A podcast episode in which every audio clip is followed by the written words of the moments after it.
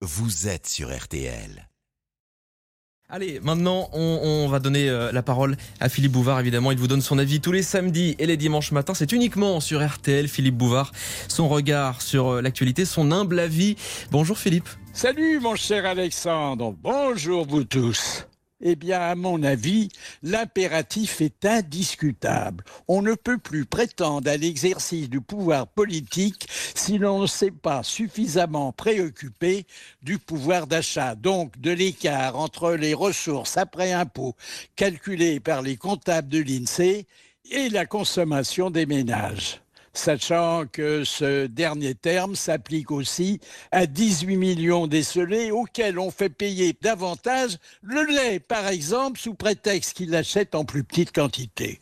N'oublions pas les loyers.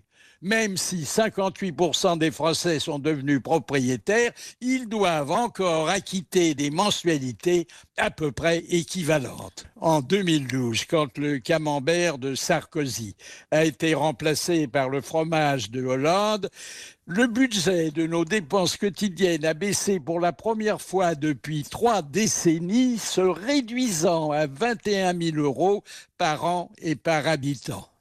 Alors qu'en Suisse, il atteignait le triple de l'indice européen, qu'il se maintenait fort bien au Liechtenstein et au Luxembourg, et qu'il s'effondrait en Grèce.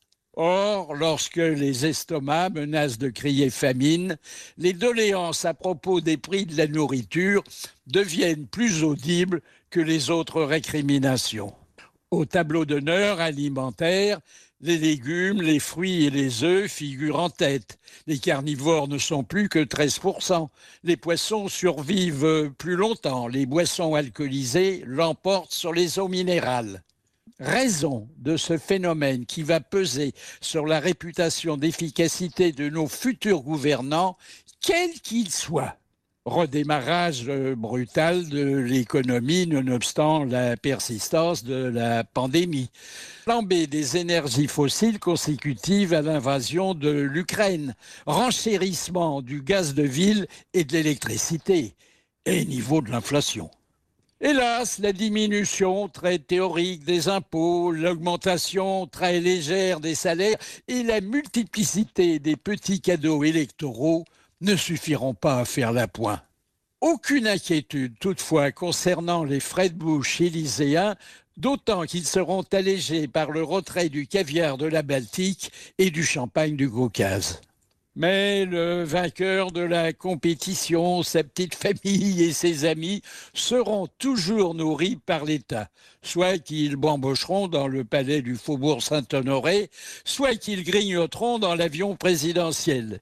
Et devinez qui va payer l'addition. Enfin, c'est mon avis, rien que mon avis, mais je le partage. À demain matin.